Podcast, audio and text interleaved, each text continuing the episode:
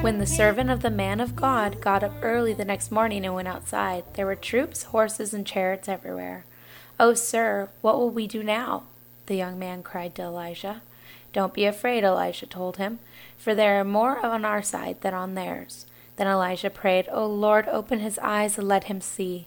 The Lord opened the young man's eyes, and when he looked up, he saw the hillside around Elisha was filled with horses and chariots of fire.